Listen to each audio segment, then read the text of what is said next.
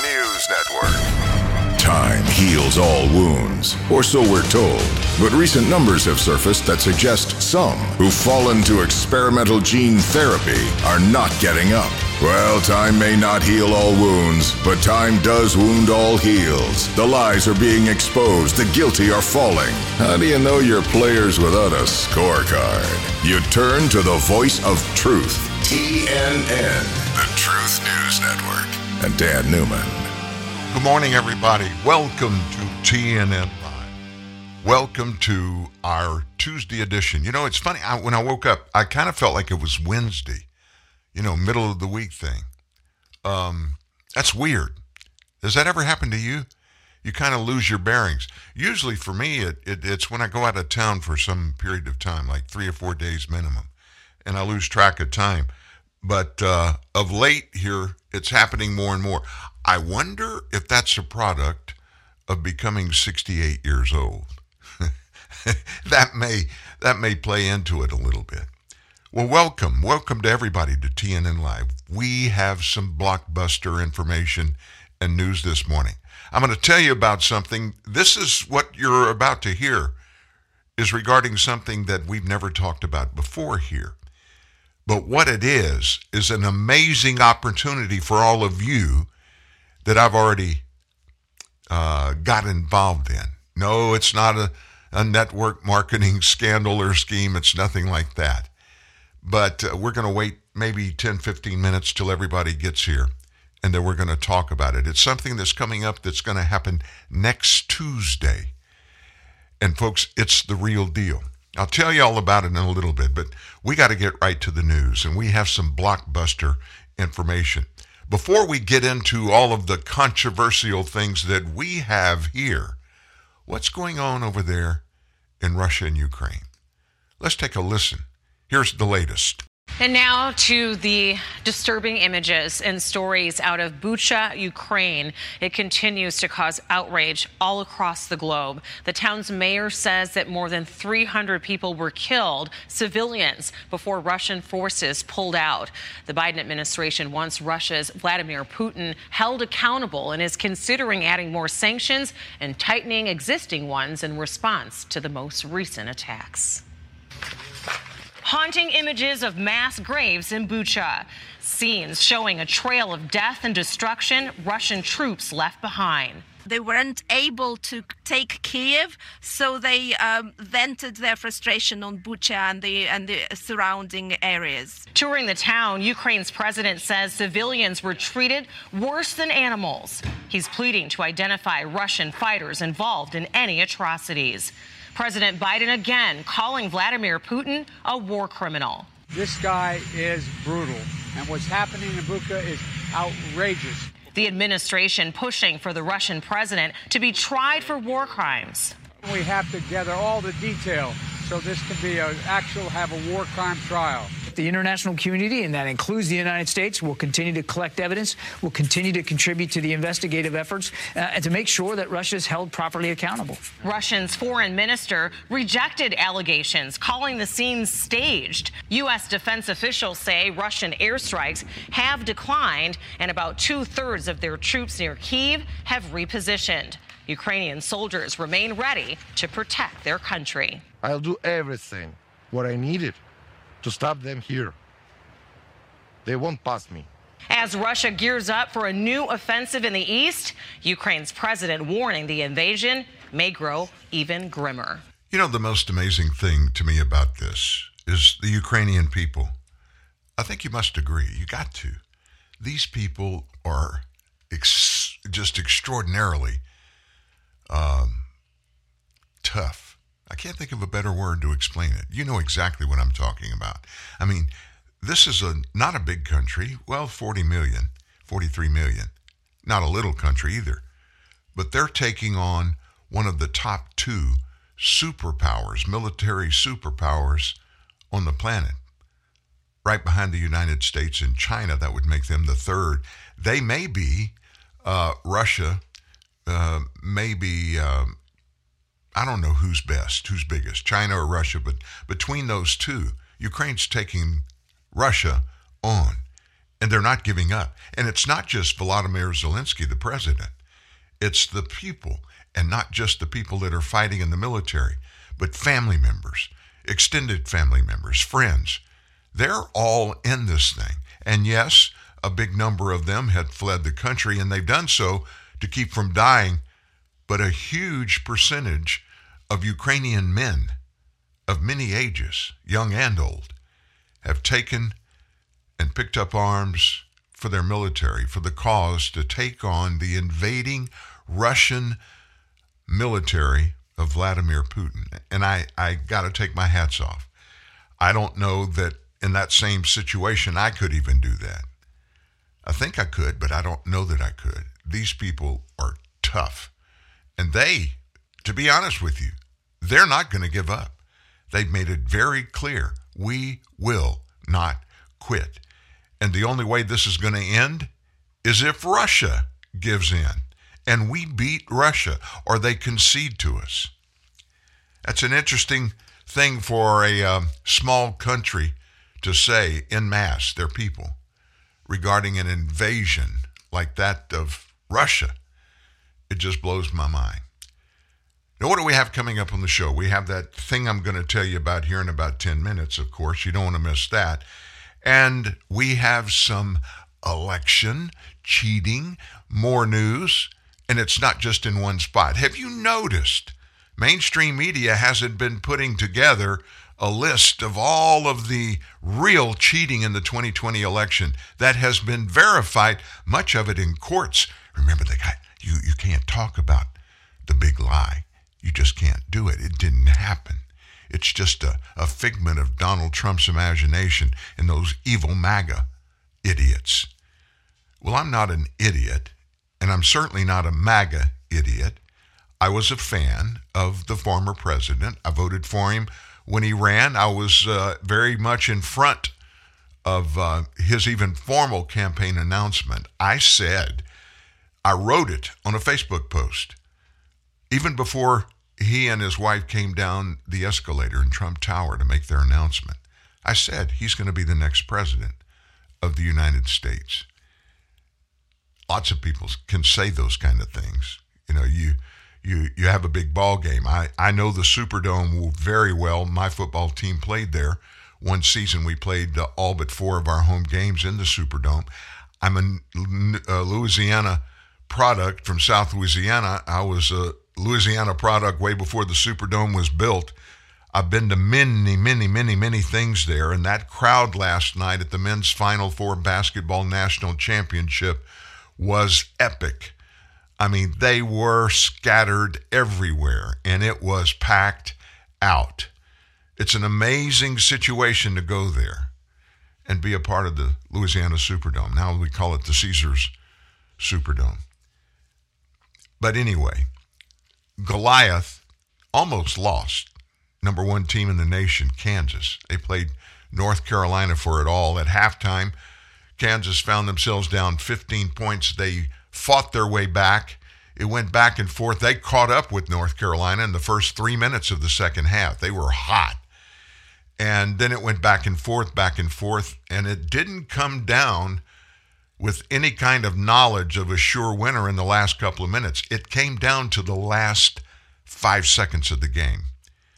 I love to see things like that when when uh, people come back, they get down about things, and they don't let what they got down about control who they are or their lives. They just say, "I'm going to push through this."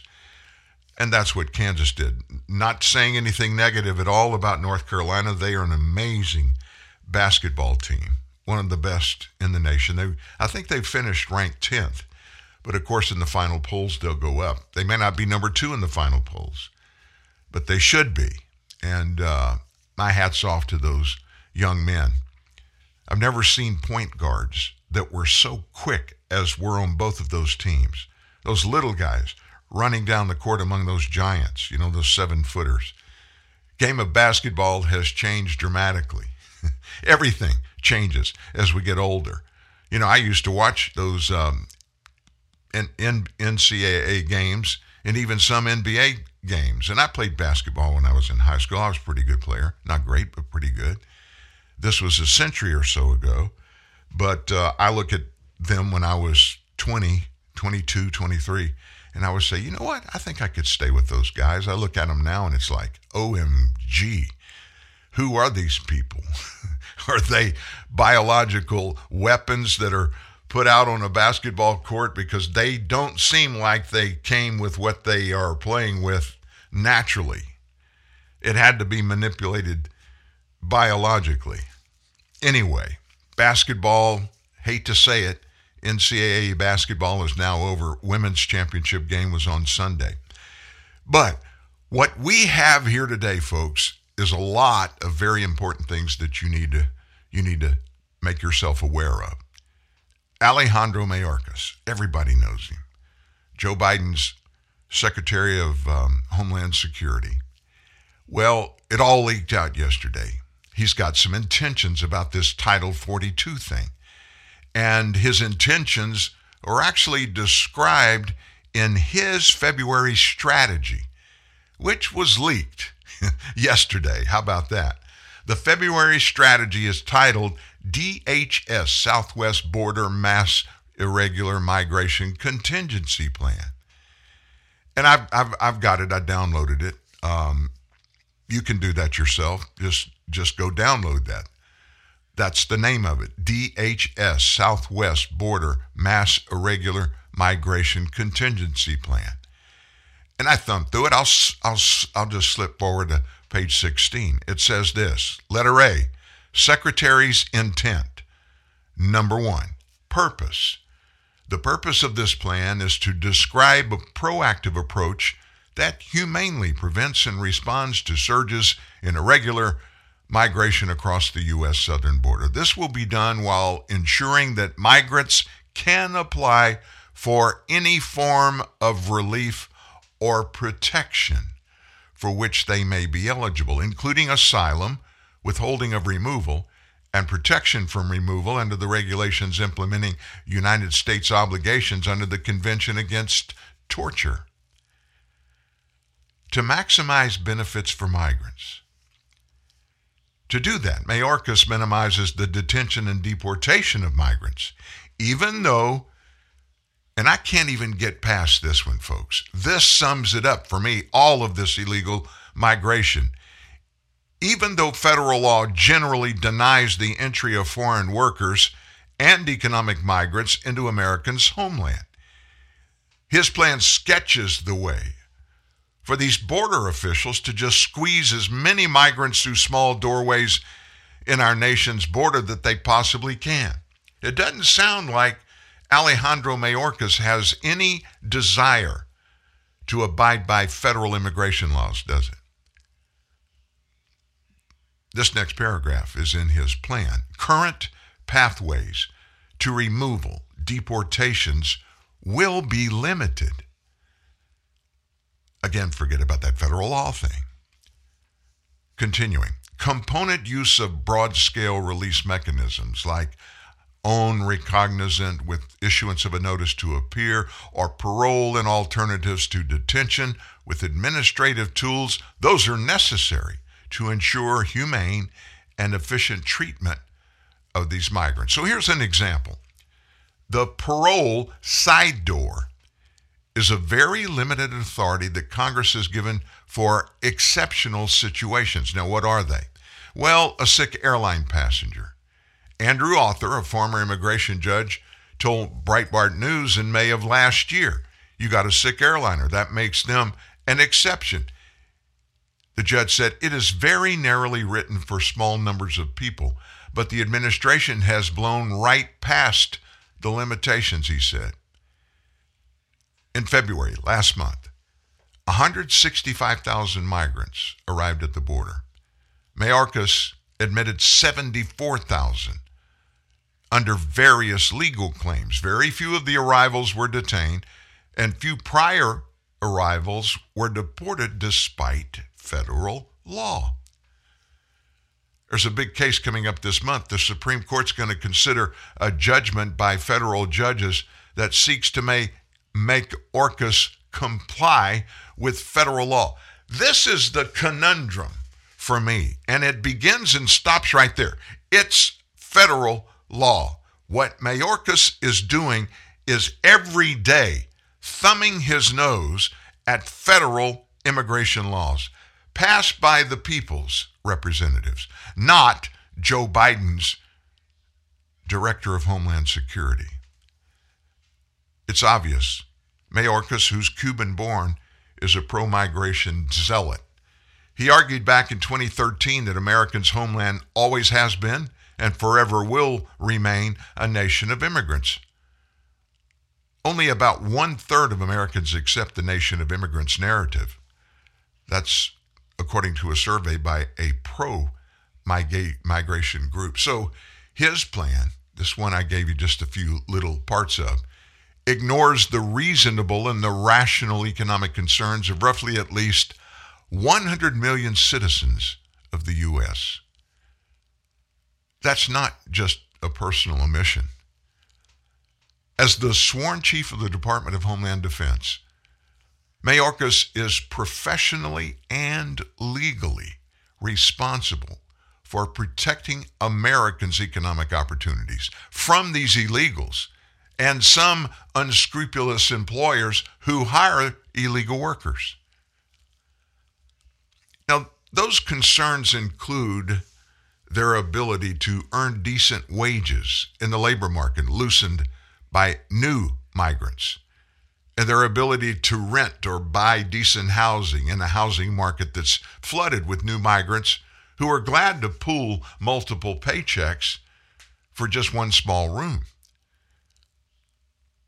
All this was, these concerns was underlined by the Washington Post March 20th description of Dave Ramsey in Lincoln Park, Michigan. Here's what it said He'd modeled himself after his father, umpiring alongside him in high school and riding with him on private investigations to train as his apprentice. But if his father's middle class ambitions had fallen apart after 50 years, Dave Jr.'s collapsed by the time he turned 20. He dropped out of school against his father's advice so he could make some quick money laying cable. He got injured at work, then got addicted to the prescription fentanyl patches. He'd gotten clean and stayed that way for the past nine years while taking care of his father and his daughters. He'd even gone back to school at night to get his diploma. But the life available to him didn't include the Masons, or a union job, or a thriving American middle class. Instead, he'd hustled his way through a series of contracting jobs that paid a living wage one week and nothing the next. Until the family's monthly bills were so far behind, it means that Dave Sr. started burying them in the bottom of a box. Mayorkas' plan does mention jobs on page 100, but only about jobs for foreigners and a planned region wide migration network. Focus on whole of Western Hemisphere.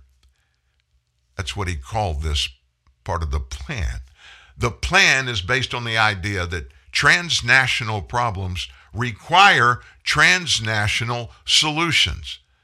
The intent of this plan is to provide the structure that's necessary to coordinate international public policies to prevent and to respond to irregular migration while simultaneously seeking to improve economic and social conditions and provide opportunities for advancement to populations across the hemisphere to reduce the compulsion to migrate. How are we going to do that? One, developing human talent. Two, creating more and better jobs. Now, housing does get a few mentions, but only in the context of housing the migrants in the U.S. For example, on page 28, the strategy directs officials to, quote, coordinate occupational safety and health reviews of facilities housing ICE detainees and residents to mitigate the spread of infectious diseases.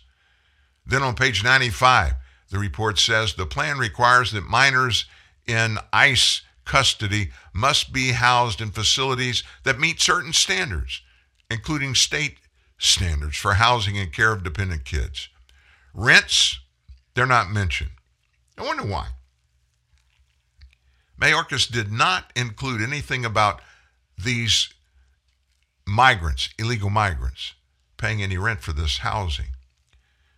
I'll tell you why. He plans on the United States federal government, which would be you and me, to pay for all that. And you know we already are for thousands, tens of thousands. We're paying every dime that's necessary for them to live, in many cases, at a level higher than many, many legally here Americans, both migrants and born here. In December of 2021, the Washington Post reported on an eviction agent in Phoenix. Lenny had done more than 300 evictions since the CDC, since their federal moratorium expired in early August. And during that time, he'd given up on predicting who might come to the door. In the past several months, he'd evicted a 93 year old from a retirement facility, a group of drug addicts living in an apartment cluttered with bowls of counterfeit cash, a man claiming to be a sovereign citizen above the law who barricaded himself inside the apartment, a laid off restaurant worker, a schizophrenic, a hoarder, a recent Somali refugee, a man with pet reindeer, a woman who tried hiding inside her dresser cabinet, and six families living in a two bedroom apartment subdivided by drapes and shower curtains. But no matter who he found waiting inside, Lenny's job remained the same to search the home, force everyone out, and change the locks, all within a government recommended time of 10 minutes. Mayorkas' plan, it does offer migrants the opportunity to seek asylum, withholding of removal or deferral of removal before an immigration judge. But he says nothing about economic opportunities for the almost uh, 20 million American men who have been pushed out of the labor market by the federal government's cheap labor policies. Mayorkas' plan doesn't mention that federal law requires the detention of migrants. The law requires the detention of migrants. Did you get that? Federal law requires the detention of migrants until their asylum claims are heard. Instead, detention, the word detention is used to describe a problem that must be avoided.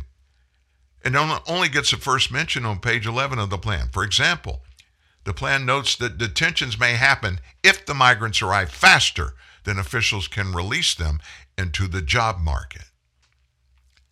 Custody is first mentioned on page 14. Folks, uh, let me let's just boil it down to this. We could go on and on on this.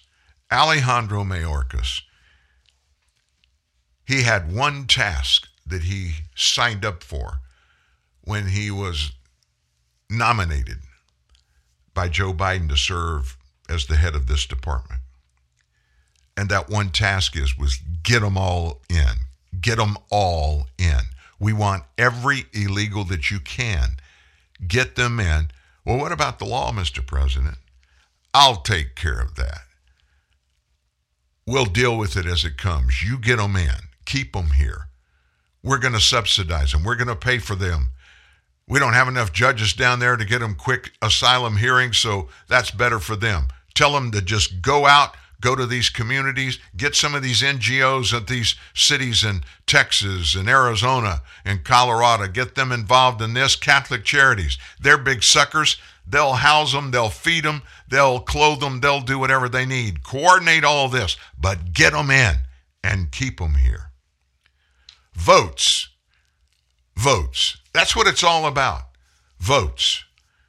They're not just hell bent on getting these illegals into the nation, folks. As soon as the next Democrat Party is in power across the board, House, Senate, and President, there will be a complete ecumenical resolution that comes out of that president that gives them, with the approval of the Senate, gives all of these illegals legal status. It may not be citizenship. I think that's what they want to do, but it may not be that far. But included in whatever the first step is for them, they will be given the right to vote. And those millions of new Americans will be told without question hey, we're the ones that paid the price to get you into the United States. You are obligated, whoever runs as a Democrat in any of your local, any of your state, and of course, national levels, you got to support the Democrat Party because if we lose our power, the GOP will never take care of you and they're to they're to reverse what has happened here. You'll all be deported. Don't think that's not already being said across our southern border and in the cities where the Biden administration has been transporting these illegals to. With impunity, Joe Biden, Alejandro Mayorkas, and many others at the senior levels of this administration, they don't give a rip about federal laws. Well, there you go. Way to get started, huh? I told you just a minute ago, if you were here at the top of the show, I got something I want to talk to you about. And it's a very important thing that it goes in action next Tuesday. Right after this break, I'm going to give you the details. Hey, by the way, thanks for being here. What up, y'all? It's DJ Envy, and I'm teaming up with Turtle Wax this summer to make sure your rides are clean, shiny, protected, and even disinfected.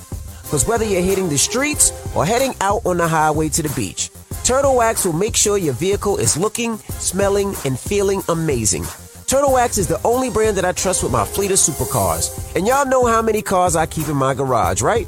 Check out turtlewax.com to learn more and be sure to buy now at turtlewax.com or anywhere you shop for car care. Few things bring as much joy as the delicious taste of Coca Cola. Like your first time camping or falling in love on a blind date. And now, our new Coke bottles are sip sized and made from 100% recycled materials. So every bottle can live on to create more memories. That's endlessly refreshing. Coca Cola. Bottles are made from 100% recycled materials, excluding cap and label. Enjoy the great taste of Coca Cola in a new sip sized bottle that's made of 100% recycled materials.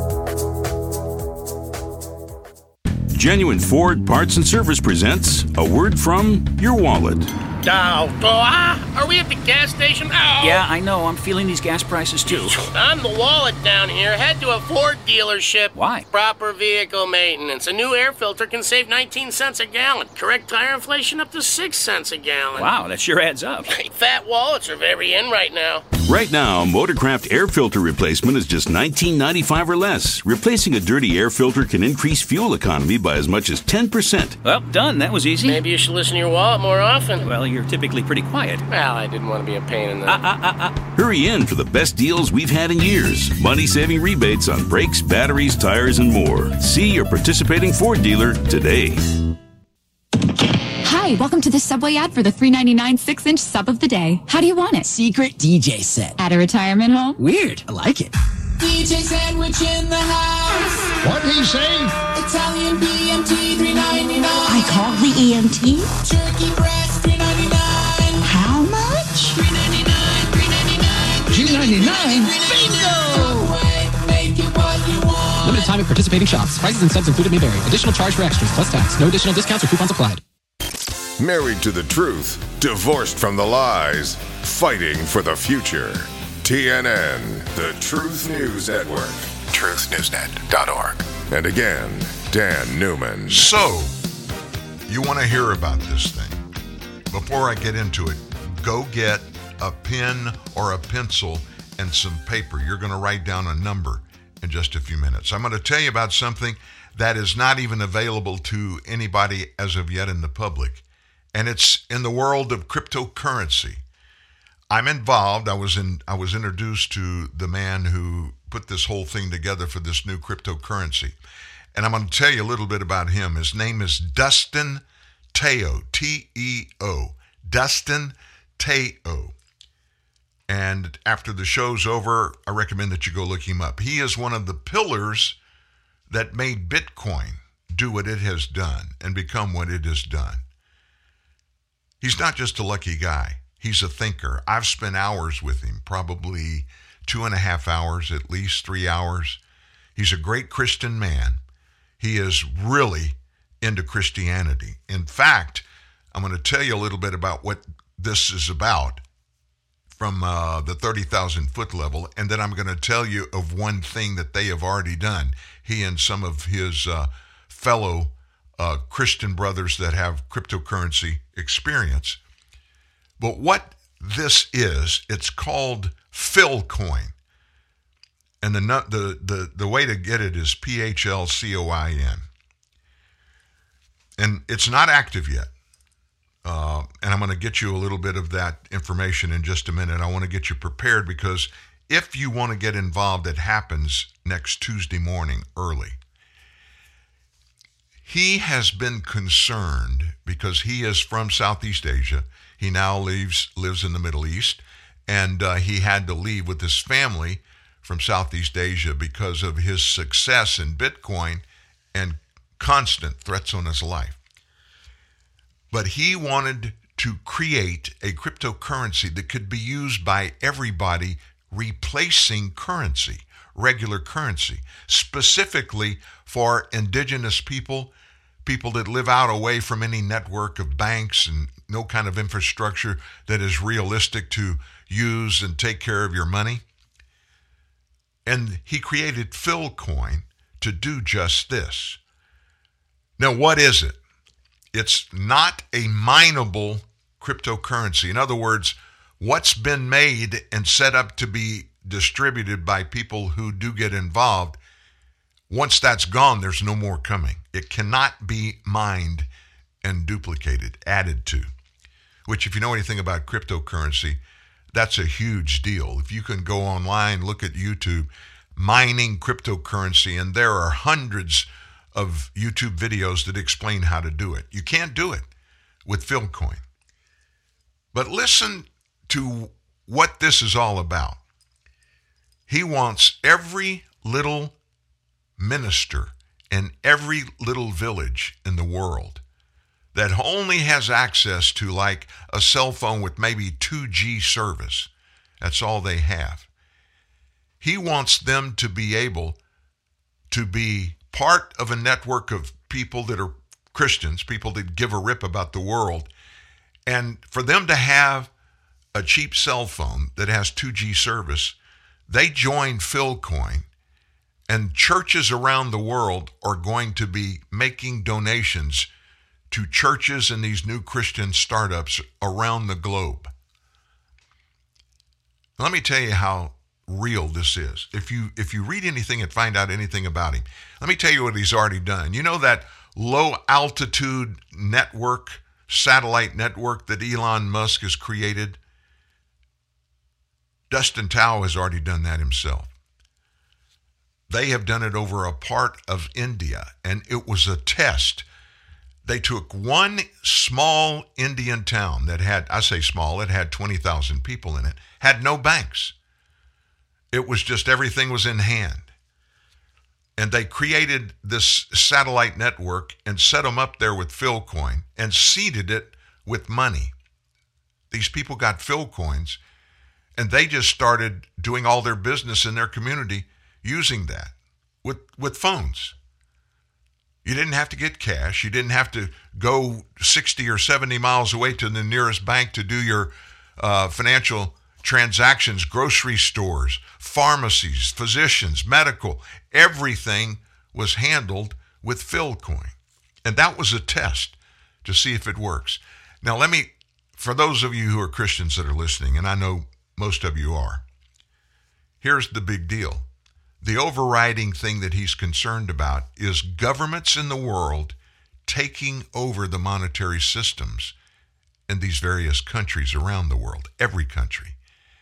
And if and when that ever happens, the populace is going to be 100% at the behest of their governments for everything economically. With this system, no government is going to be able to control it because it's going to be independent from the satellite to the ground and back and across this network worldwide.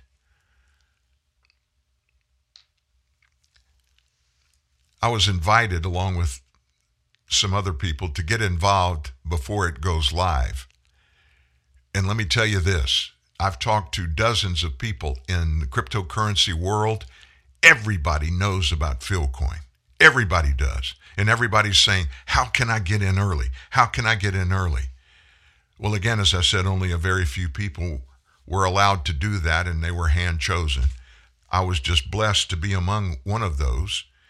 And so I have an account, a Philcoin account. I set up a wallet. Um, if, if you don't know anything about cryptocurrency and you're you're very unsure and you don't want to, that's fine. Go to YouTube, folks. Just Google and get an example of a very simple explanation of how cryptocurrency works and how dangerous it can be. I mean, there are stories out there. One guy, and I, I, I knew his name, but I don't I don't remember it. He has two hundred million dollars worth of cryptocurrency in his wallet, and he can't access it. It's so secure. Your wallet comes with amazing security. As a matter of fact, if you get involved with Philcoin when you set up your account, you can't just do like you do when you open a PayPal account or something like that, where you fill it out with all your information, you give them your banking information, and bam, you have an account. They investigate each of you.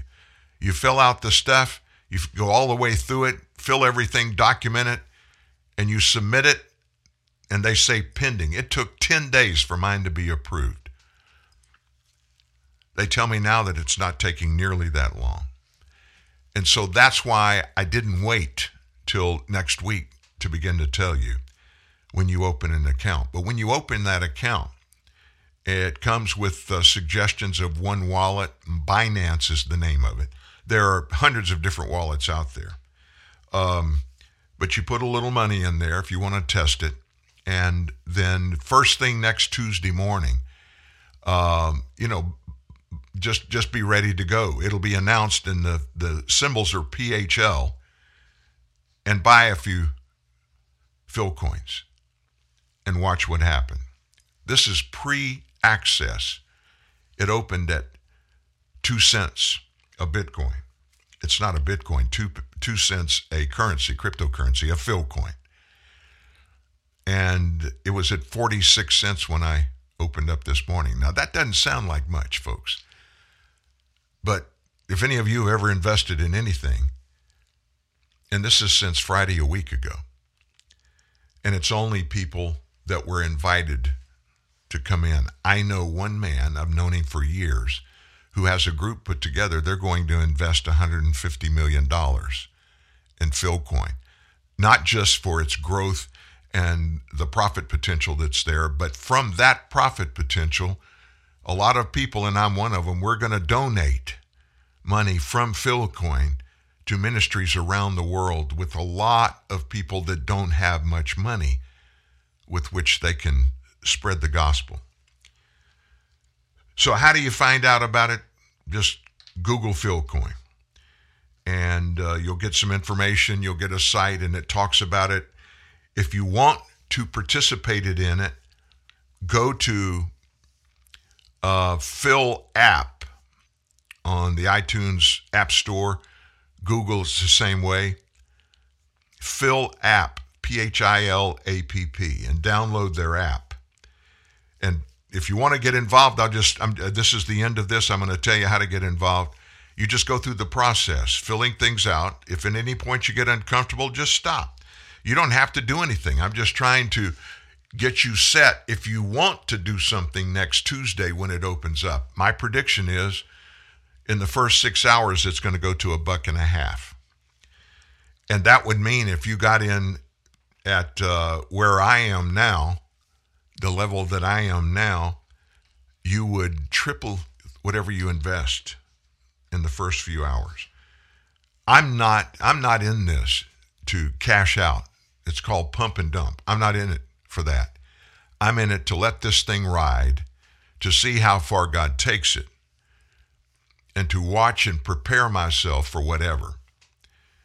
My thinking is take a little money, whatever you can throw away, whatever you do throw away in a month or two months or whatever, and just try this and see how it goes and watches it. There's a lot of good things that goes into it. So you got your pen and paper there. Nobody can just go online and do it. You have to be referred. It is not a Ponzi scheme. It is not network marketing. I will say this I'm going to give you the number that you can use to sign up, and you have to have it. So let me let me do that. Let me give that to you now. I'll say it two, three times. PHL 479 71884. Again, PHL 479 71884. One more time. PHL 479 71884. When it asks you for that referral number, you use that and that'll set you up. Now, there's a good thing that happens whenever you do it. You, in about 30 days, are going to get $5 worth of Philcoin deposited into your wallet, the account that you set up. And then every person that you tell about this and you give them the number, you'll get your own number after you enroll. You won't give them my number, give them your number. Everybody that enrolls, that comes in, even, you know, they don't have to put anything in, just set up their account. They're going to get $5 worth of Philcoin, and you'll get another $5 worth of Philcoin. It doesn't go deep like network marketing entities do, it goes wide, getting more people involved in it. Now, how confident am I in this whole situation?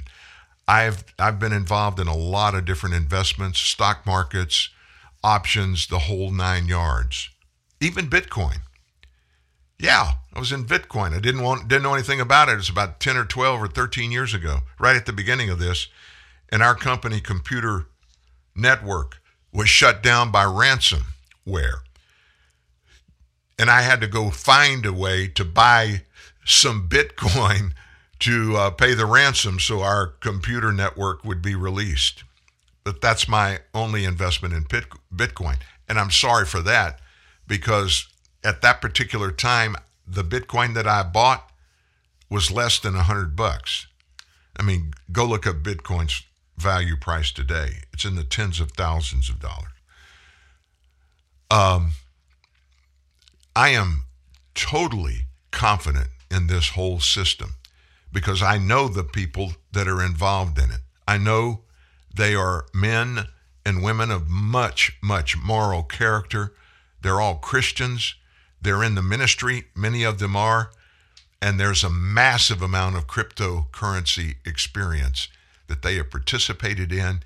And the big guy, Dustin Teo, um, he, he was the brainchild of Bitcoin. Let me tell you, I, I have some a few people that I didn't know, but they are very uh, involved in cryptocurrency. And when I mentioned, have you heard about Philcoin? And and I haven't been out spreading this around. I've just talked to some close friends, and I've been hesitant to talk to anybody because I don't want to be out there marketing this thing. Because you know what I get out of it if you get in? I'll get five dollars worth of Philcoin.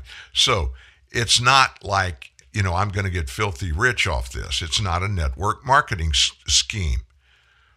It's just to introduce this as a place to go when it's going to happen. And it is going to happen, folks.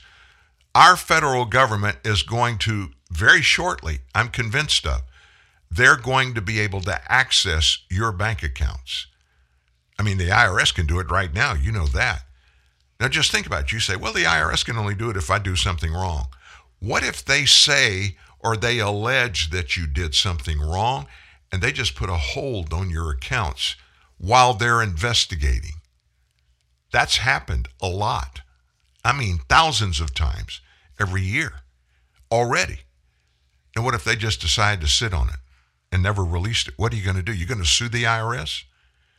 You're going to sue your bank for holding it? They're abiding by federal government law. If that was the case, they couldn't touch this. I'll give you the number one more time PHL 479 71884. Go to Phil app, download it, read, get the information, whatever, And I tell you what, if you have any questions, fire me an email. Dan at truthnewsnet.org. Dan at truthnewsnet.org. And I'll answer them. I'll give you references, you know, wh- whatever your question is that I have an answer for. And if I don't have the answer, I'll put you in touch with somebody that does. Okay? Never done this before. Never sold anything here at Truth News Network. Never will, as far as I know. Don't have any plans. We don't monetize this thing. We do it for the good of everybody that wants to listen in and get news and get news without political thuggery involved in it.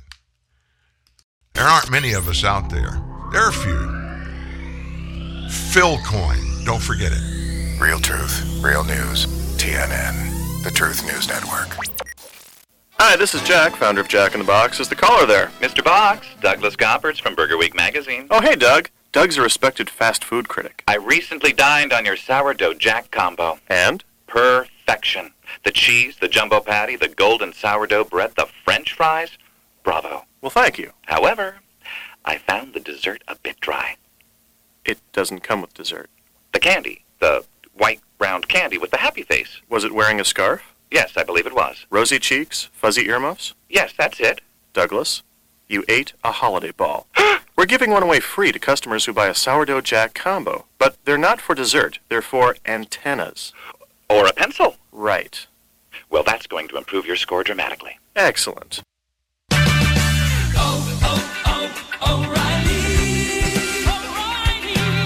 We may not be able to lower the cost of gas, but we can do something about how many miles you will drive per gallon. Stop by your local O'Reilly Auto Parts store today and let us help you increase the performance of your car or truck. Simple things like replacing your air filter, changing worn out spark plugs, and using fuel injector cleaner can add up to better fuel economy and big savings. There's an O'Reilly Auto Parts store close to you that has the name brands, low prices, and people who can help. Restore lost fuel economy and eliminate rough idle with Lucas Fuel Injector Cleaner. Right now at O'Reilly Auto Parts, buy two and get one free. Lucas Fuel Injector Cleaner quickly cleans clogged injectors to increase fuel efficiency and help your vehicle run smooth. Lucas Fuel Injector Cleaner, buy two, get one free at O'Reilly Auto Parts. Better parts, better prices every day. Limit supply. See store for details. Auto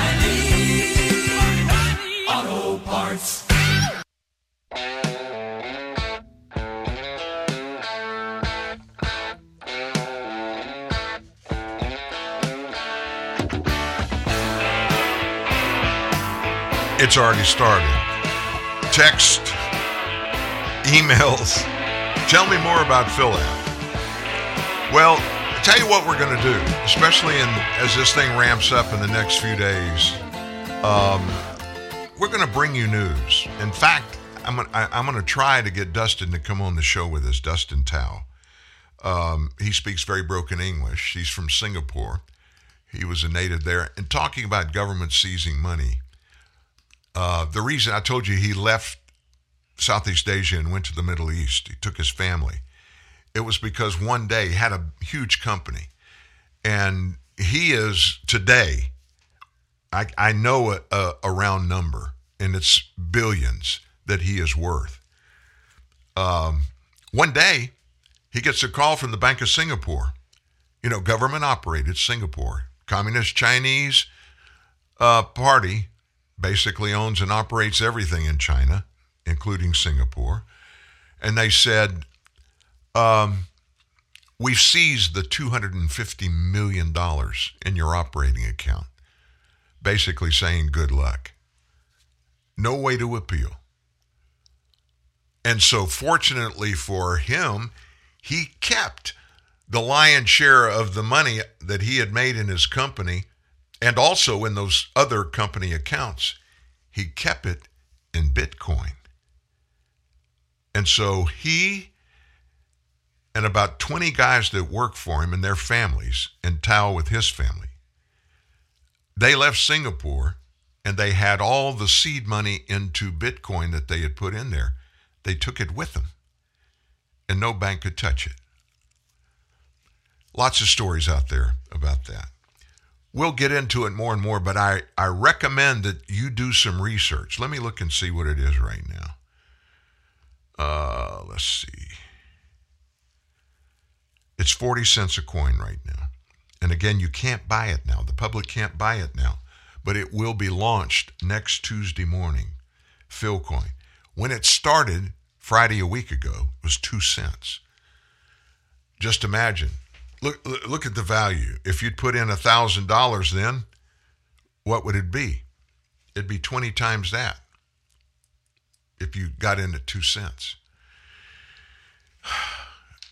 I, I don't know about you, but I don't get many opportunities to get involved in something that is positive like this. I just recommend you look at it. If you're uncomfortable, don't do anything.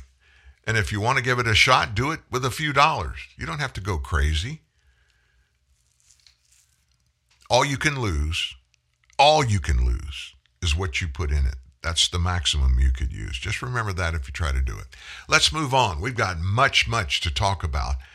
A lot of exposure. You remember we told you in the Black Lives Matter when uh, Patrisse Cullors was so controversial last year. She was one of the founders, and she was running all of the offices of Black Lives Matter and handling all the money. Now, where did they get their money from?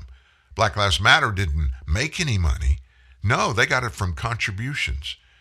People like George Soros gave them $200 million.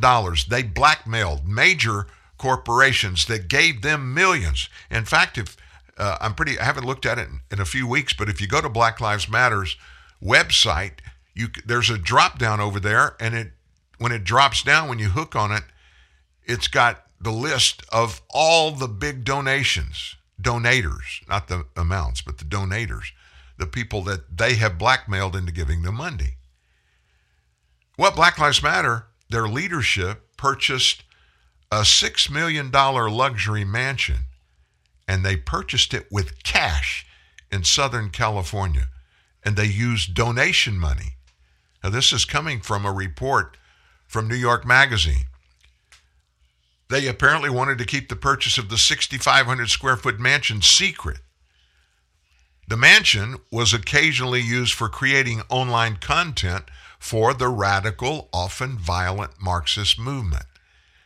And this news comes as the group faces federal scrutiny over misuse of donated funds. In one now private YouTube video, they pulled it down. Black Lives Matter leaders, Patrisse Cullors, who I just mentioned to you, Alicia Garza, and Melina Abdullah, can be seen sipping champagne on the patio of the mansion. And they did that to mark the first anniversary of the death of George Floyd. That is the beginning. That gave life, new life, to the extremist organization.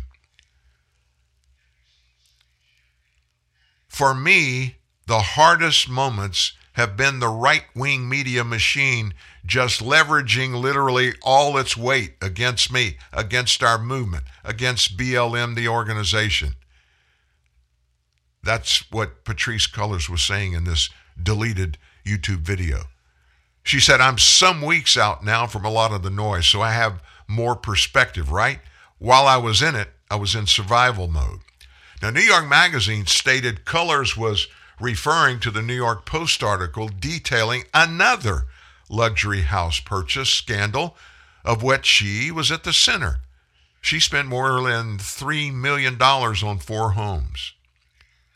Several days after the patio video, Cullors resigned as executive director of Black Lives Matter Global Network Foundation. I think they've attempted to cancel us, but they have not been successful in canceling us, Abdullah added. They've tried to say, and I'm just going to say it, she bought some houses. We're going to cancel her. Abdullah, she continued, who the F for you? You ain't done SHIT. Garza also defended Cullors, saying, Y'all don't know SHIT about what it takes to live in a box here. But the Black Lives Matter luxury mansion is no box. The mansion has more than half a dozen bedrooms and bathrooms, several fireplaces, a sound stage, a pool, and a bungalow, and parking for more than 20 cars. Documents revealed intentions for the house were in conflict. Some messages saying the house was to be used as a safe house for leaders whose lives had been threatened, while others said it was a staging ground for social media influencers to create content and spread the organization's message. They've been really quiet of late, haven't they? I think they've gone underground purposely because of all of this bad news that's coming out they don't want to be a part of. But make no bones about it. They got lots of money still, lots of money. The love of money,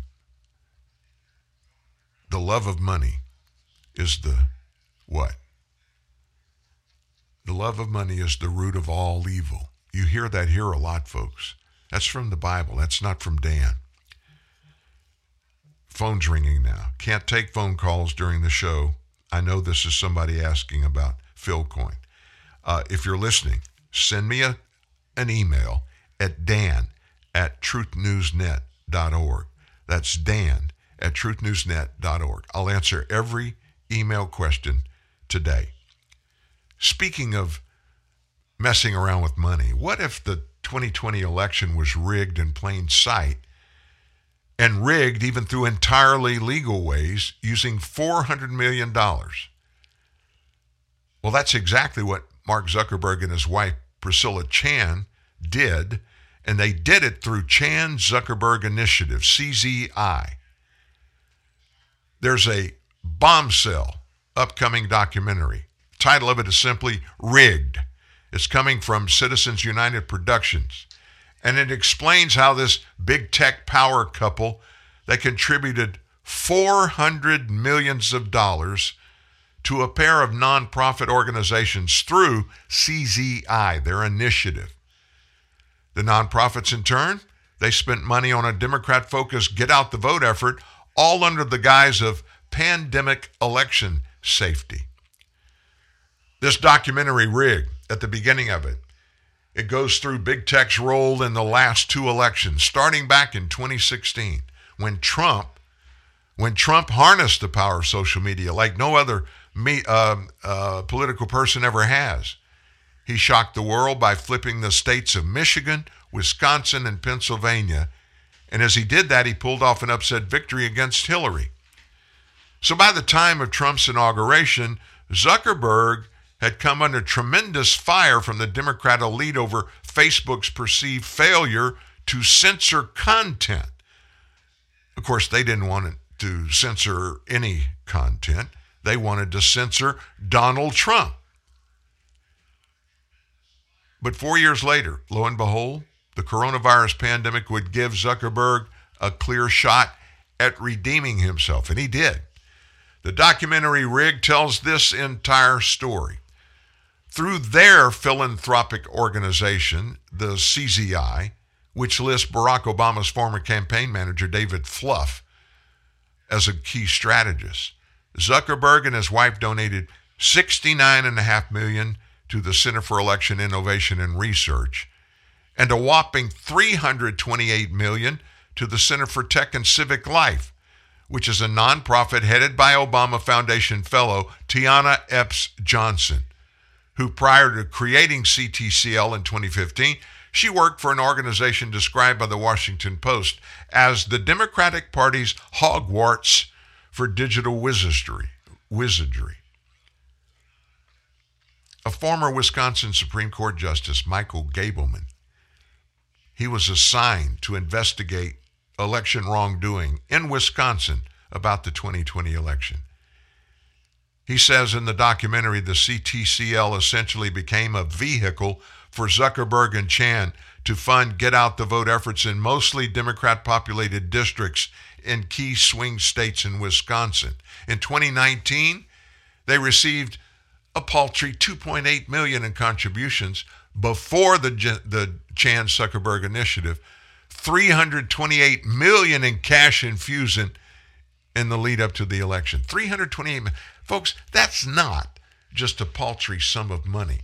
And you don't throw money like that around for any purpose to anybody without knowing what it's going to be used for, and even more, telling who you give it to what it's going to be used for. The Zuckerberg's folks were paying governments with grants, with conditions that they they go do those get out the vote activities in the Democrat areas.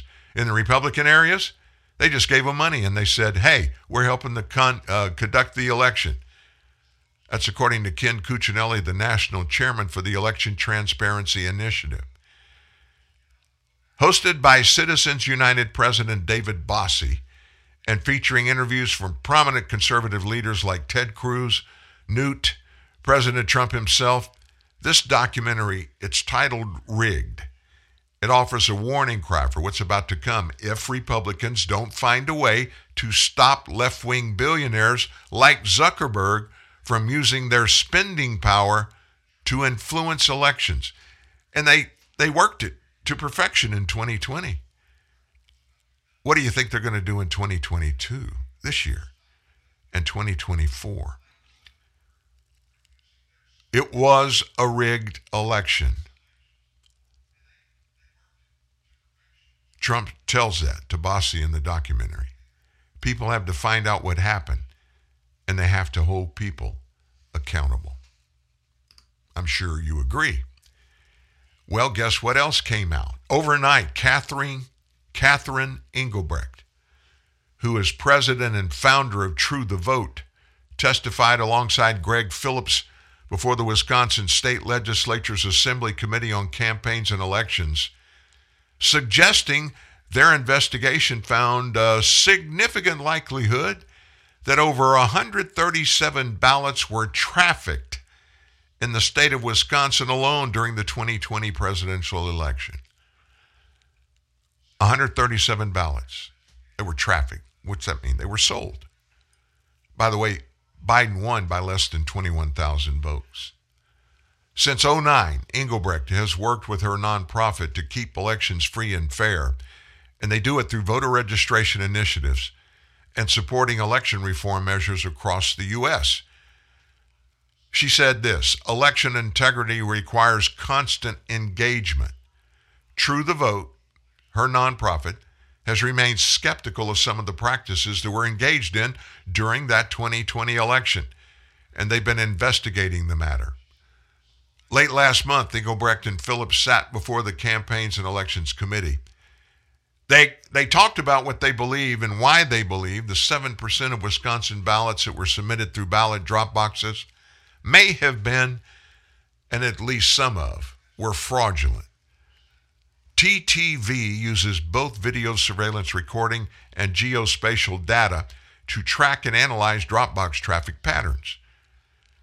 Given the ubiquity of video surveillance and tracking in other applications, 24 7 video surveillance of Dropbox traffic would seem to be an expected rudimentary requirement of the Wisconsin Election Commission. Yeah, I mean, you would do that if you're responsible in government. So after filing open record request, TTV had got a hold of 25 terabytes of cell phone signal data in Milwaukee County municipalities in one instance, and they found that, listen to this, 107 unique devices made 20 or more visits to drop boxes, averaging 26 visits each some as many as 10 to 15 times per day, and two multiple visits to NGOs, non governmental organizations involved in get out the vote efforts. Now, what does this mean? 107 unique devices. What would that be? Cell phones. Cell phones. Cell phone data is available. Every phone company has it. They turn it over to various authorities, people that are looking into seeking actual where somebody was and when they were there when they were talking on that phone. 107 of these unique devices that belong to these people that work for this nonprofit. 107 of them made 20 or more visits to drop boxes. That's averaging 26 visits each. Some as many as 10 to 15 times per day. So, what's the total number? 107 devices total 2,824 visits with the majority of visits occurring after 8 p.m. Kenosha News has even reported this. Engelbrecht stated, I want to make very clear that we're not suggesting that the ballots that were cast were illegal ballots. We don't know. What we know is they were cast in the form they were illegally.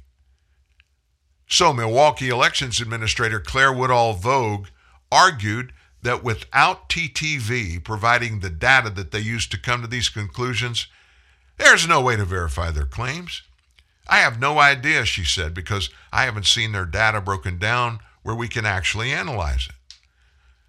I have no idea how tracking people's cell phones work, but if they have the cell phone numbers, I could even confirm whether they're an employee, she added, stating that TTV may just be compiling data on election staff doing their job. Ann Jacobs, she is the Wisconsin Election Commissioner's Democratic chair, called it a, quote, really bizarre reach to use cell phone data near drop boxes to make these allegations. But Phillips went on to testify at the hearing that by TTV's assessment, as many as 4.8 million ballots may have been trafficked in the 2020 election. Attorney James Bopp stated in his testimony before the Campaign and Election Committee, quote, it serves zero legal purpose and, in my opinion, useful purpose to be talking about doing some like decertification that is pointless. It's over. You can't go back, he added. There's no mechanism, no provision, no anything that would have any practical legal effect. Let me tell you what needs to be done. If any of those votes, folks, if any votes around the nation, one or 10,000 or 200,000 or a million, are cast illegally. Now, what defines illegally casting of votes? Every one of the 50 states has a voting system and the voting systems were created and passed into law only by the state legislatures. The Constitution's very clear on that. State lawmakers have sole authority on crafting, creating election laws. One vote or a million vote cast illegally needs whoever did it to be prosecuted to the fullest extent of the law. That shapes what this nation is all about. It protects this nation and keeps it from being turned upside down by people who simply want to use voting to grab power. That's what it's about power and authority. But we're not done with Wisconsin today. In late January, film producer Dinesh D'Souza released a trailer for his upcoming movie that's called 2,000 Mules. True the Vote has been working with Dinesh D'Souza to create this bombshell movie that uses footage and tracking data from these ballot boxes in key states across the nation used to steal the election. Now, let me tell you where this information I'm giving you right now is coming from. It's not coming from, uh, obviously, the Washington Post and New York Times. It's not coming from CNN, NBC, ABC, or CBS, not even coming from Fox News. It's coming from our partners, one of them across the pond, the Gateway Pundit. 100% fed up added this on the investigation in January. That's a Twitterer. Using commercially available geo tracking cell phone data, True the Vote was able to take footage from drop boxes across America in key states like Georgia and others to track over 2,000 mules that were all wearing gloves and disguises to stuff ballot boxes. This all began back in early January. Gateway Pundit reported that their organization, Gateway Pundit, agreed to hand over exclusive video from a major battleground state to True the Vote for their ballot trafficking investigation into the 2020 election. So the Gateway Pundit shared never before seen ballot Dropbox surveillance video, 24 terabytes of footage, 24 terabytes with the Election Integrity Group in their ongoing investigation. Now, why are you telling us this? You remember at the last, at the very end of what I told you about what was going on in Wisconsin? I told you that that Wisconsin Commission leader said, We don't have that data. We don't have any of that. So we don't know if anything bad happened at all. And I'm paraphrasing what she said. But basically, she said, We don't know if anybody cheated. So there's nothing we can do. The Gateway Pundit and the data that they turned over is exactly the verification that anybody needs to verify the validity of their elections. That investigation is ongoing, by the way. The movie is set for a spring release. So, what about today? Well, on Sunday, Turning Point USA founder and president Charlie Kirk was in St. Louis and he joined Joe Hoft from the Gateway Pundit and Real Talk to discuss the 2020 election and related topics. During this interview, Charlie says he spent time with Dinesh, the producer of this movie, and Charlie then dropped this bond. And I'm going to read this verbatim from Charlie Kirk, who is a young man I have a lot of confidence in. Quote, you have the surveillance video that Dinesh is using in his upcoming movie, where people are coming out of the car with piles of ballots, all illegal. You cannot do that in the state of Georgia. Stuffing them into ballot boxes funded by Mark Zuckerberg, coming night after night after night. The same guys. They're wearing latex gloves on camera. After they put the ballots in the drop boxes, they take off the latex gloves because they don't want fingerprints on the ballots and they take pictures of every ballot. You'll see this in the video footage. Charlie Kirk said, I had a six hour meeting with Dinesh and I saw all the evidence for myself. I was really skeptical at first, and we dove into it. And I was blown away at how the sophisticated technology they used to be able to track these people using cell phone technology because your cell phone is letting off a ping every three to five seconds. You can go by those pings off of certain geographic areas. They saw that some of these mules would visit these drop boxes every night and then go, listen to this, to Stacey Abrams' headquarters and then go back to the drop boxes. We later confirmed from a second source that a second Democrat office in the state of Georgia was also used as a stop for the dozens of ballot traffickers there.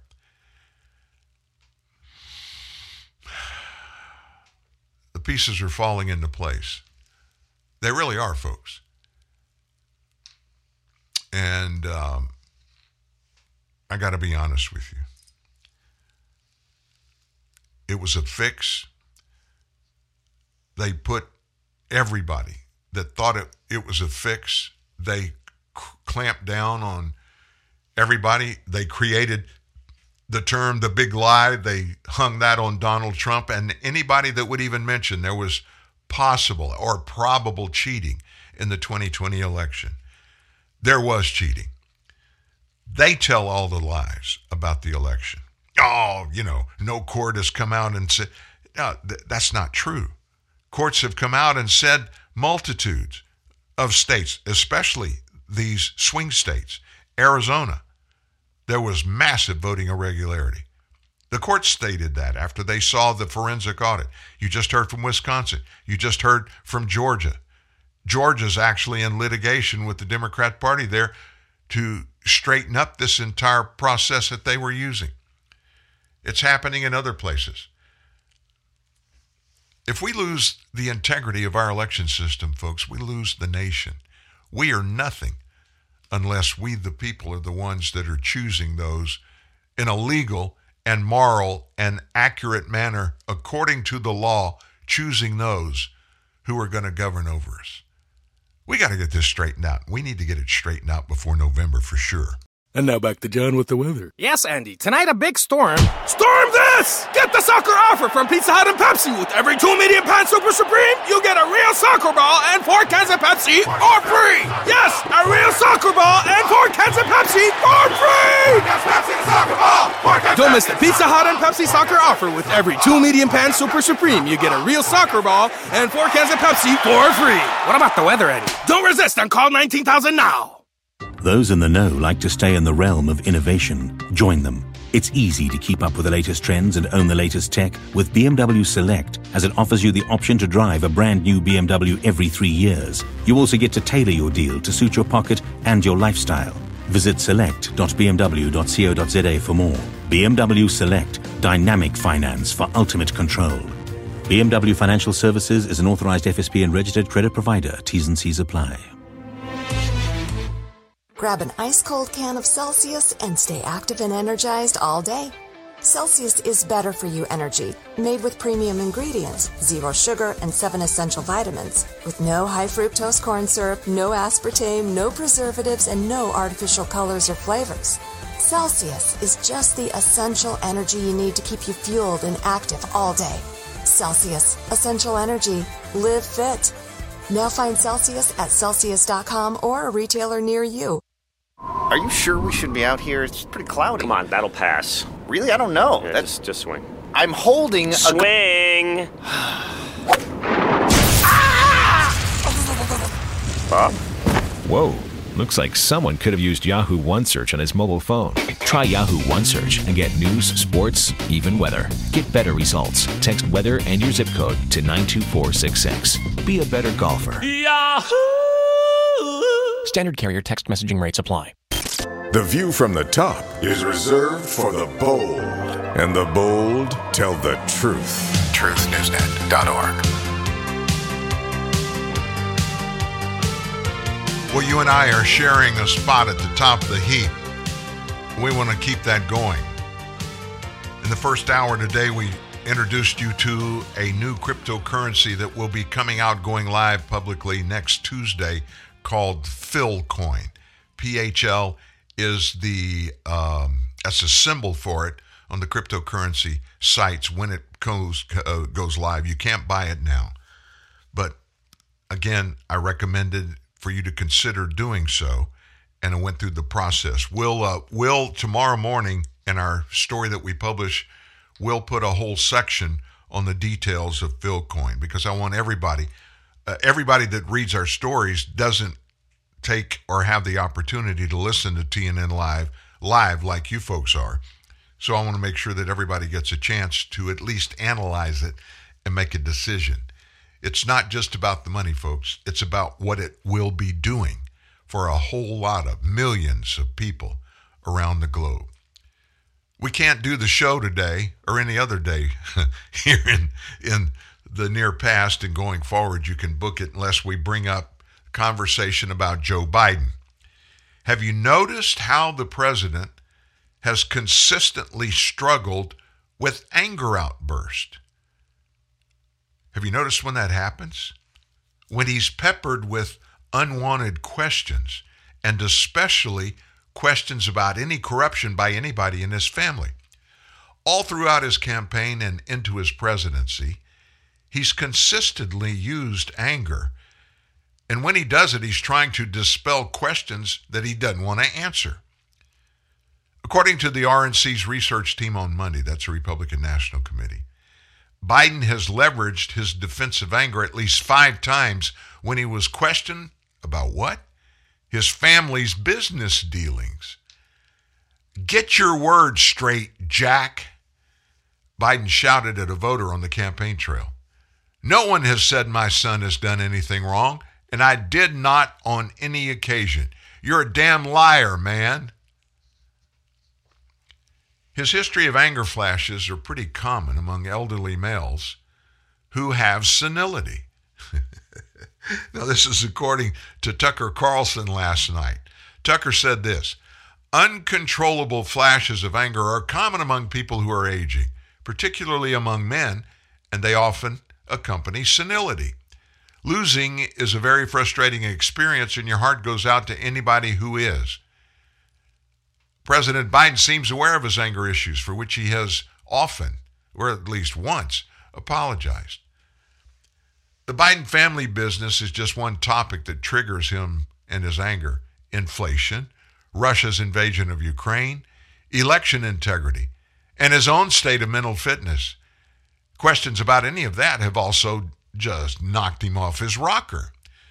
Before he became president, he almost lost it when somebody asked about his mental health during the campaign.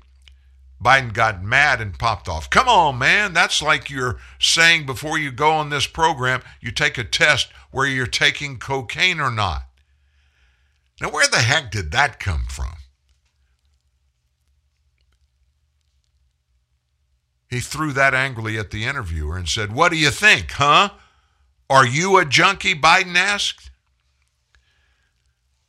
I couldn't figure it out when I saw it. I still can't figure it out.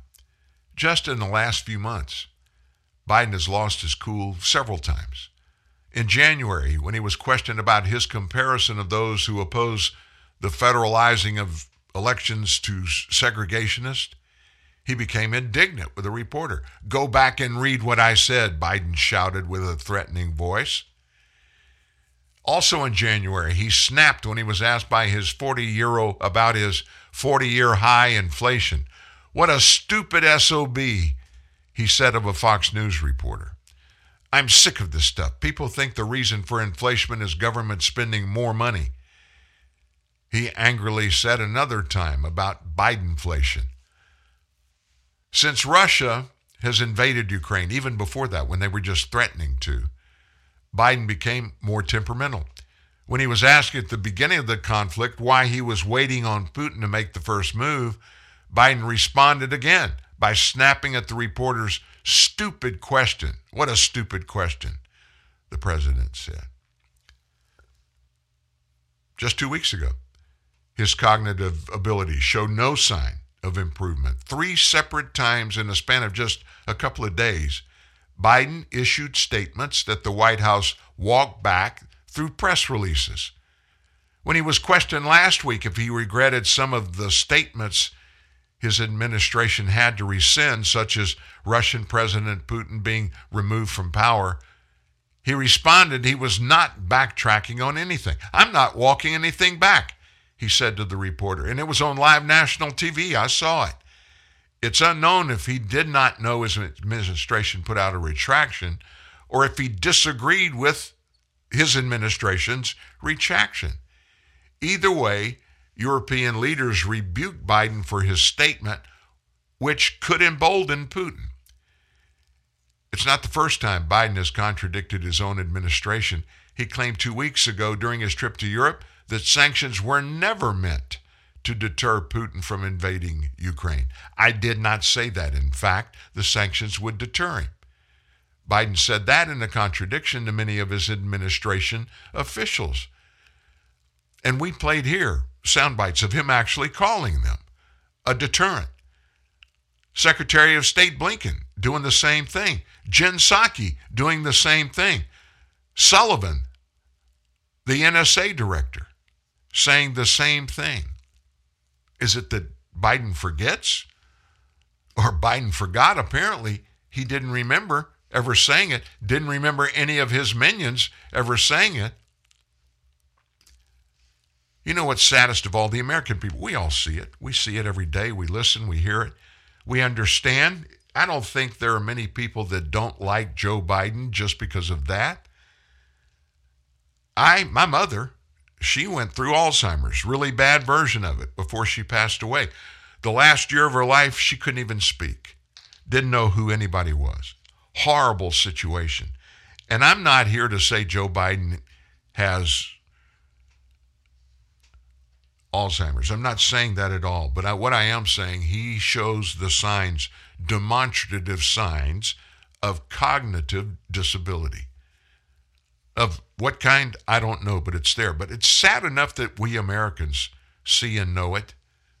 But what about people overseas? What about foreign leaders? What about our our uh, allies? What about like in the UK, like Britain and Australia?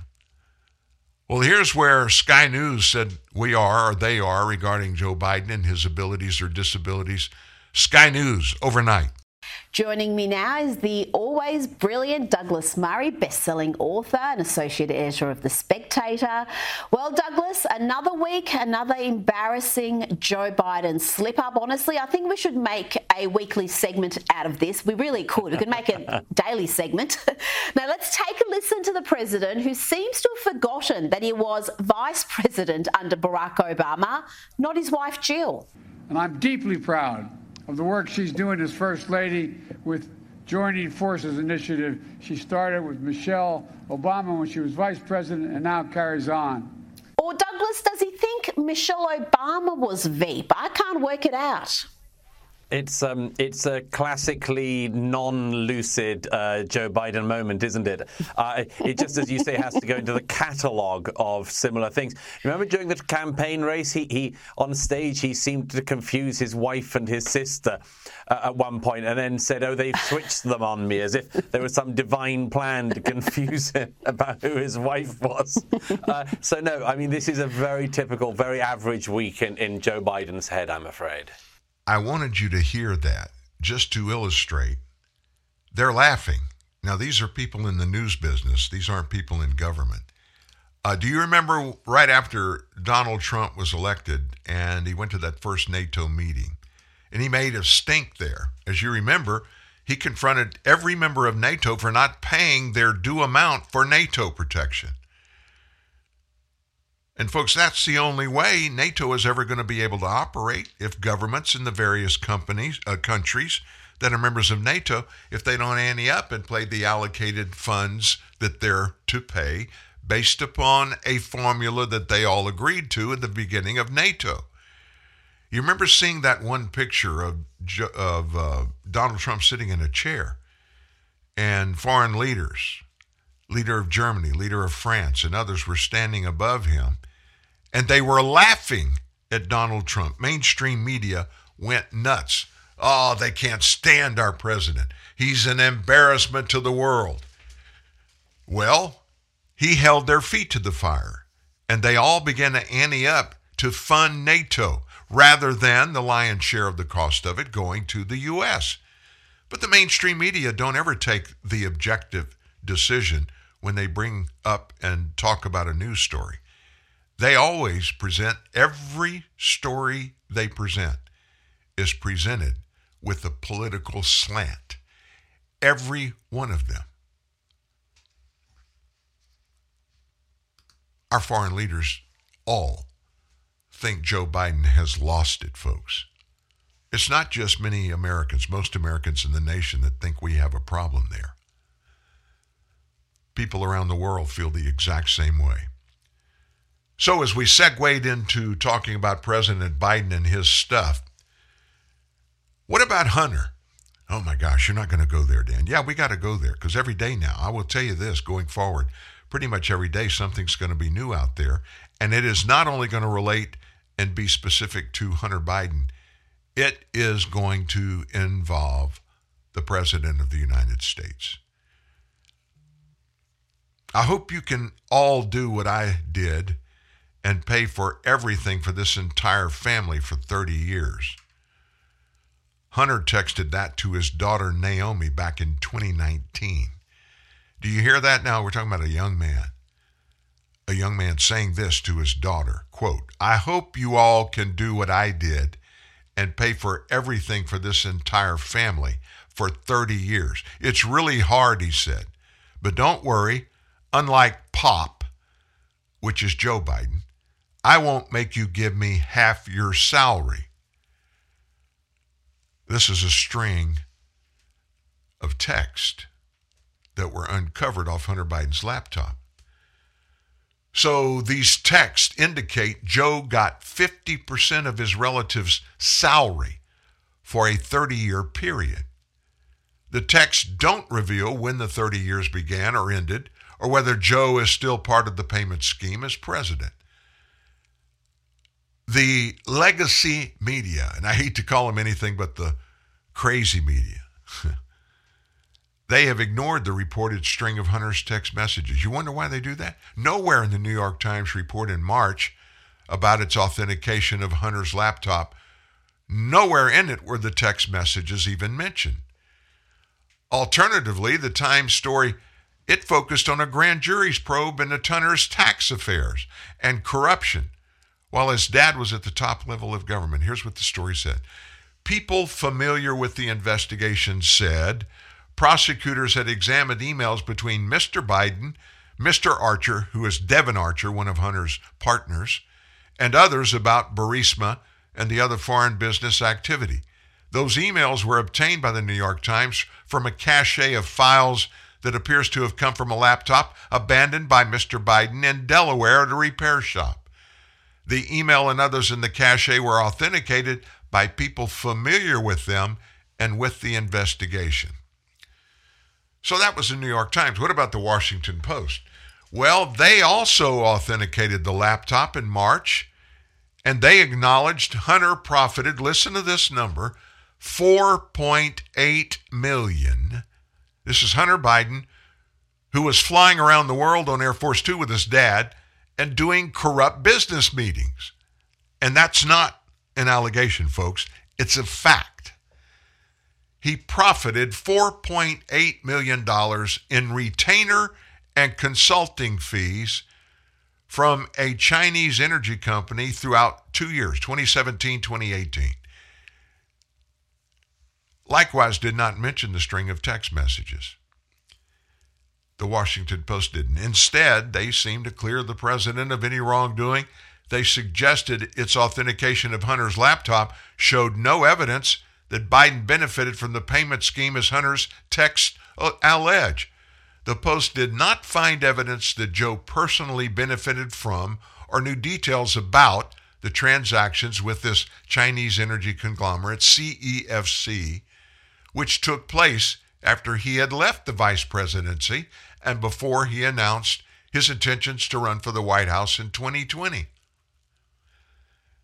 But put this in perspective, folks. It took both the Washington Post and the New York Times two years, two years to report a story that was vetted and authenticated by the New York Post Emma Jo Morris in the fall of 2020. Morris is now Breitbart News political editor. So their decision, the Times and the Post, not to report on Hunter's string of text, it didn't surprise many people. The reported text could reveal the core of an entrenched business enterprise. More importantly, the reported text could connect the current president to the family's corrupt business dealings. It is uncontroverted.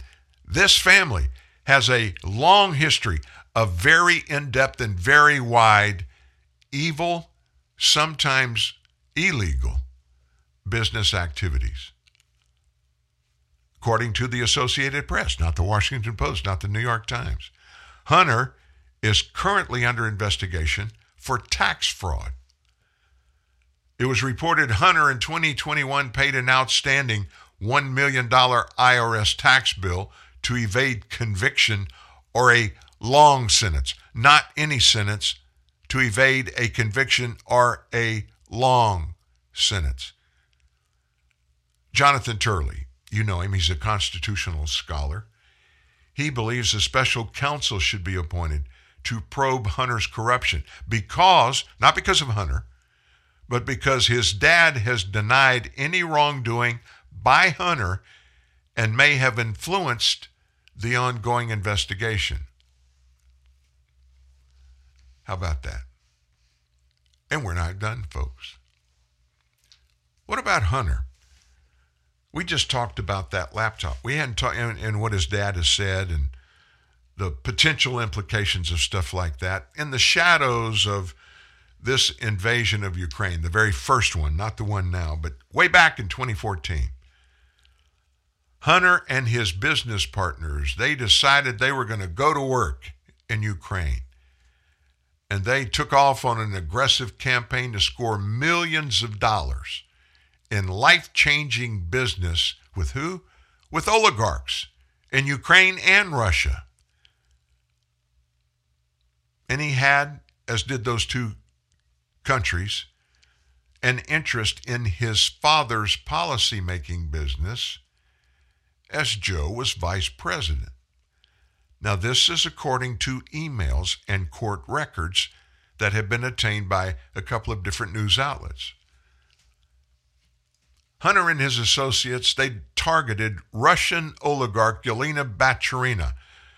You've heard us use that name here. She was the mayor at the time. She was the mayor's wife, the mayor of, um,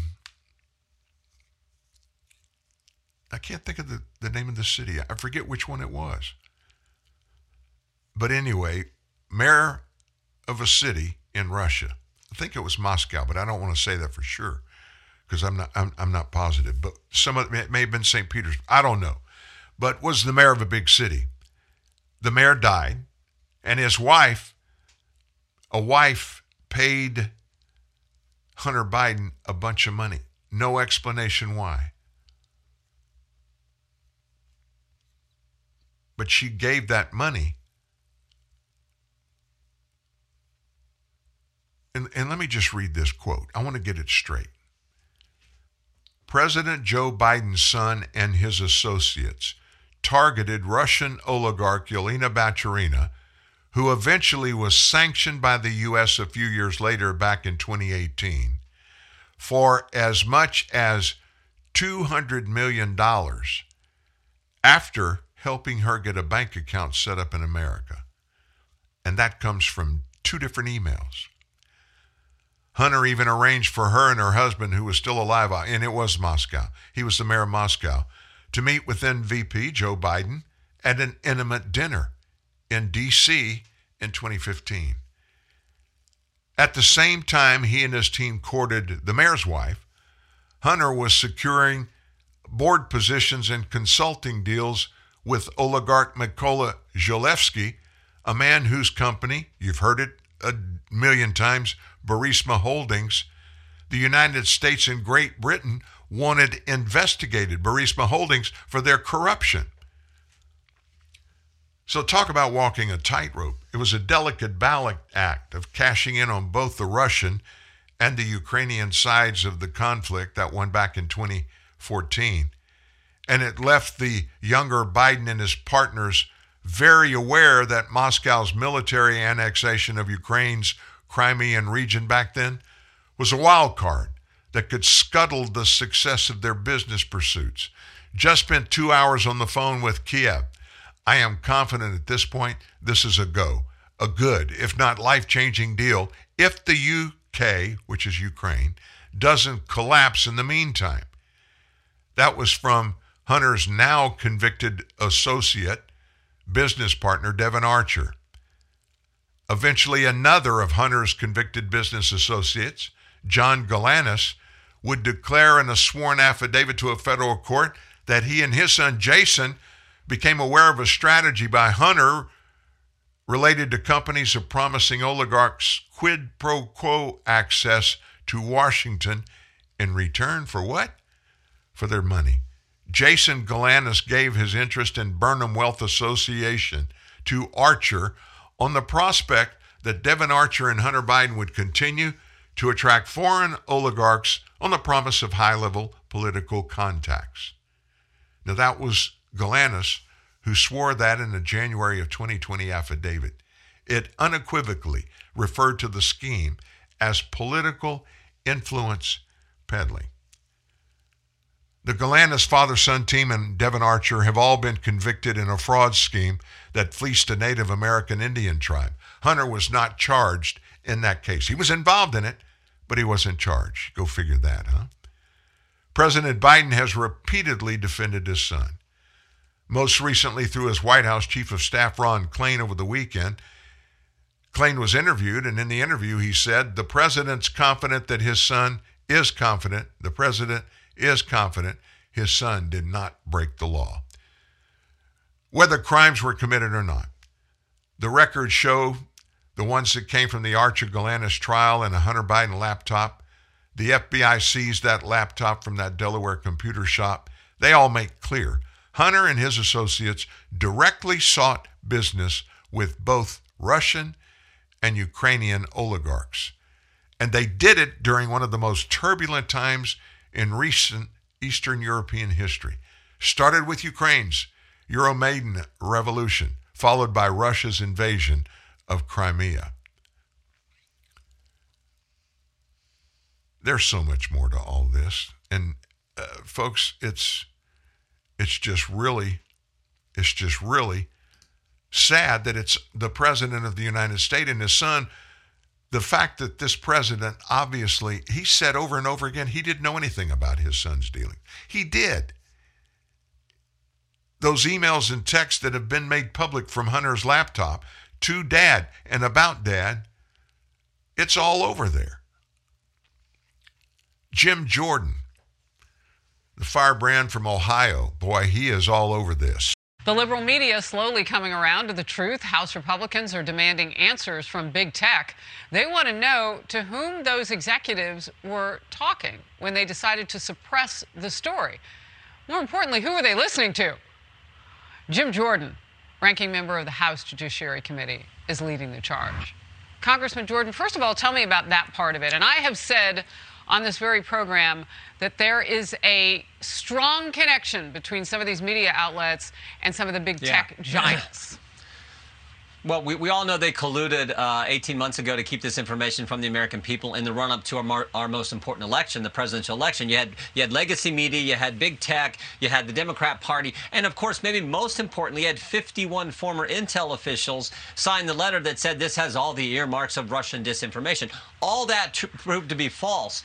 I think actually Mike made a great point. The the the, the big question I think right now, Harris, is why are the mainstream press why are they talking about this now? I mean, remember last week wednesday of last week the washington post did two long stories one at 11 one at 1104 two eight page stories four minutes apart about the hunter biden laptop being real Mm-hmm. why all of a sudden is there fo- th- this focus on now that what what we all knew back then was the truth that the laptop was real, the eyewitnesses were real, the, the emails were all real. The only thing fake back then was the news. So why all of a sudden are they coming clean?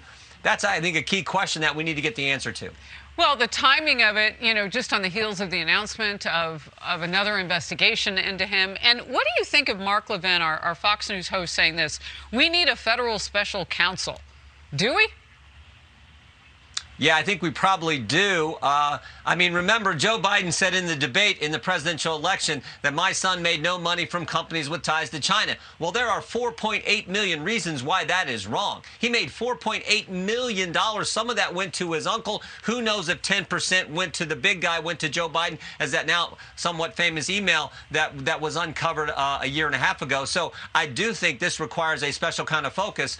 Uh, we'll see if that's where we can uh, we can go. If in fact the American people uh, put us um, put us in the majority, or maybe the Justice Department will do that now. Who knows? I'm curious about all these things. Why the focus now? Should there be a special counsel? What is really? it- Some people have speculated that there's an there's some indictments coming. I don't know if that's the case, but that would I guess maybe explain why there's such a focus from the mainstream press on this story today. It, potentially indictments, potentially more information that's more damning uh, than you know what's already been reported out there. And when you hear the White House say, "Well, it's up to the DOJ to figure out whether or not a law was broken or any laws were broken," the president doesn't believe that there were. The bigger picture in all of this is it's really not even about the Bidens. Like, let's just set them as as you know just a bunch of people who are being looked at right now. And let's get to the crux of who the man at the center is. It's about the president, whether or not he was compromised. Yep. No, exactly. I mean, again, that the email that that Tony Bobulinski, the eyewitness who was a part of part of this arrangement early on, uh, the email 10% for the big guy. He says that refers to, you know, then Vice President Joe Biden or former Vice President Joe Biden, now President Biden.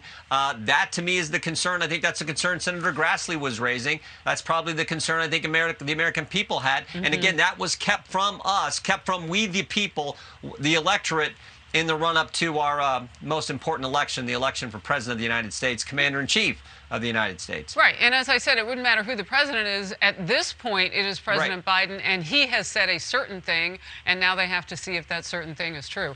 Fox News contributor Michael Goodwin writes this in the New York Post Joe Biden flying too close to the sun. He makes this point If Hunter is indicted, it's hard to see how his father's presidency survives.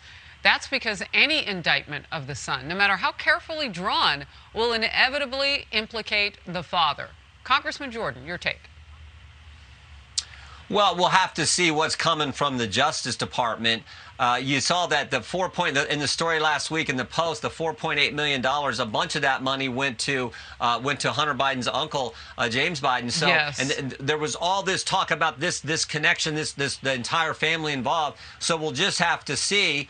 Uh, and we'll have to see what the Justice Department comes forward with. Uh, I, I don't know if that's the reason. If there's indictments coming, I don't know if that's the reason why you saw these stories. Again, we'll just have to see what happens with this just. But this Justice Department, and by the way, why I is the same that- Justice Department that that targeted parents that we have all kinds of concerns with. So again. Um, we'll have to wait and find out. Yeah, you mentioning the uncle, that, that's why I said, you know, the Bidens, plural, put them aside and look at the office of the presidency and what's at stake in terms of national security. Um, fears of, and fear, fear is the word that's being used, different from a concern, that there is a huge wave of Ill- illegal immigrants Yeah. to come across our border suddenly like we've never seen before after the White House will put into play what it has already announced that the end of Title 42, the COVID border Right. restriction, happens next month. House Minority Leader Kevin McCarthy went after the move by tweeting this President Biden is hell bent on destructive border policies that endanger our country and communities. House Republicans will continue to fight for a secure border.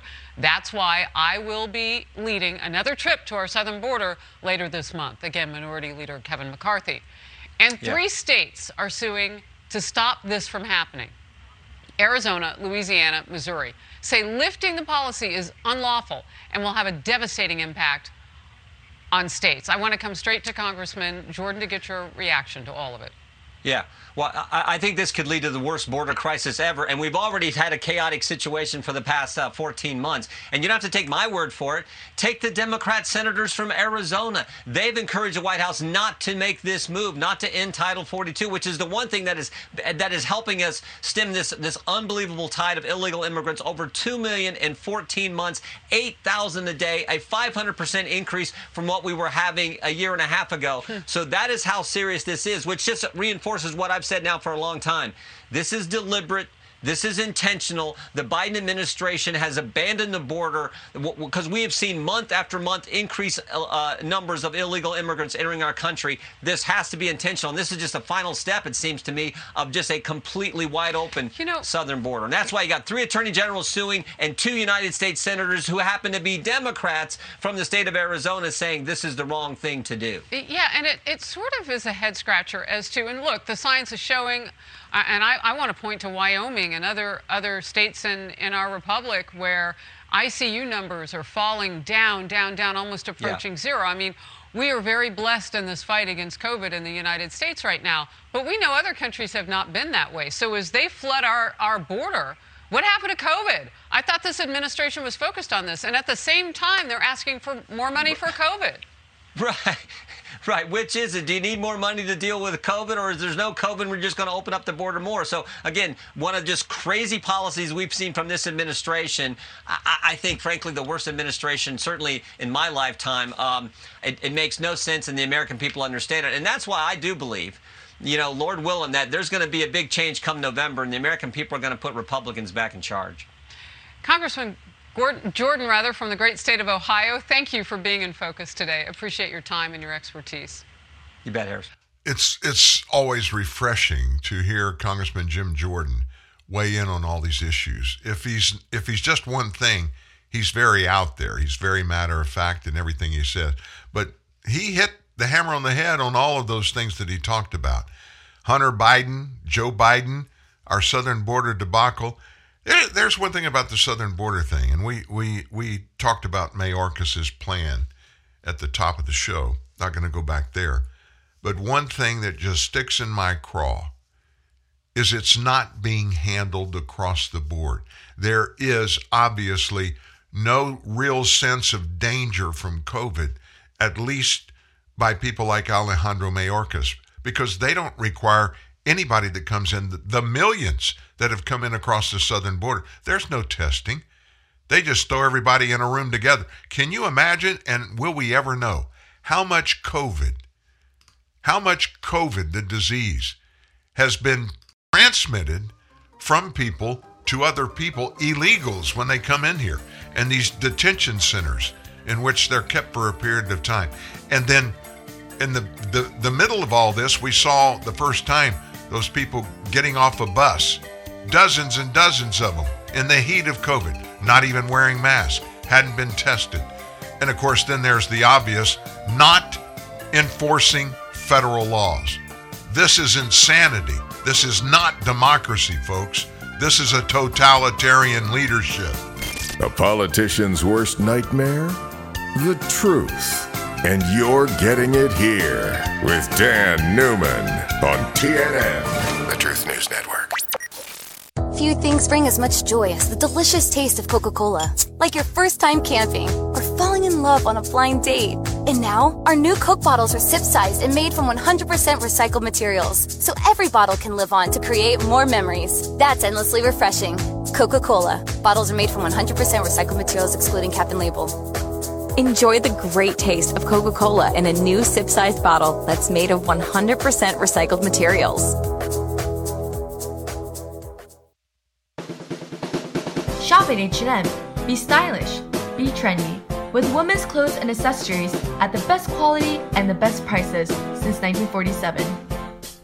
Come to H&M and shop for women's clothing and accessories inspired by the latest fashion trends. Here at H&M, the master of cheap fashion, clothes cost the average price of $21.40. Wow, that's so cheap and affordable. I know, right? H&M offers fashion and quality clothing at an affordable price. So, what are you waiting for? Come shop at H&M today. Hashtag hot and modern. This is the truth your mama warned you about. TNN, the Truth News Network. TruthNewsNet.org. And Dan Newman. A couple of very important things that we wanted to get into today before the show ends. Apparently, a bunch of the health problems from COVID 19 are more likely due to COVID 19 vaccines. Now, think about this. Various health problems reported by people after they've gotten COVID 19 shots are more likely caused by the vaccines than being merely coincidental. That's according to an analysis of data from the VAERS report. We give you those numbers every week.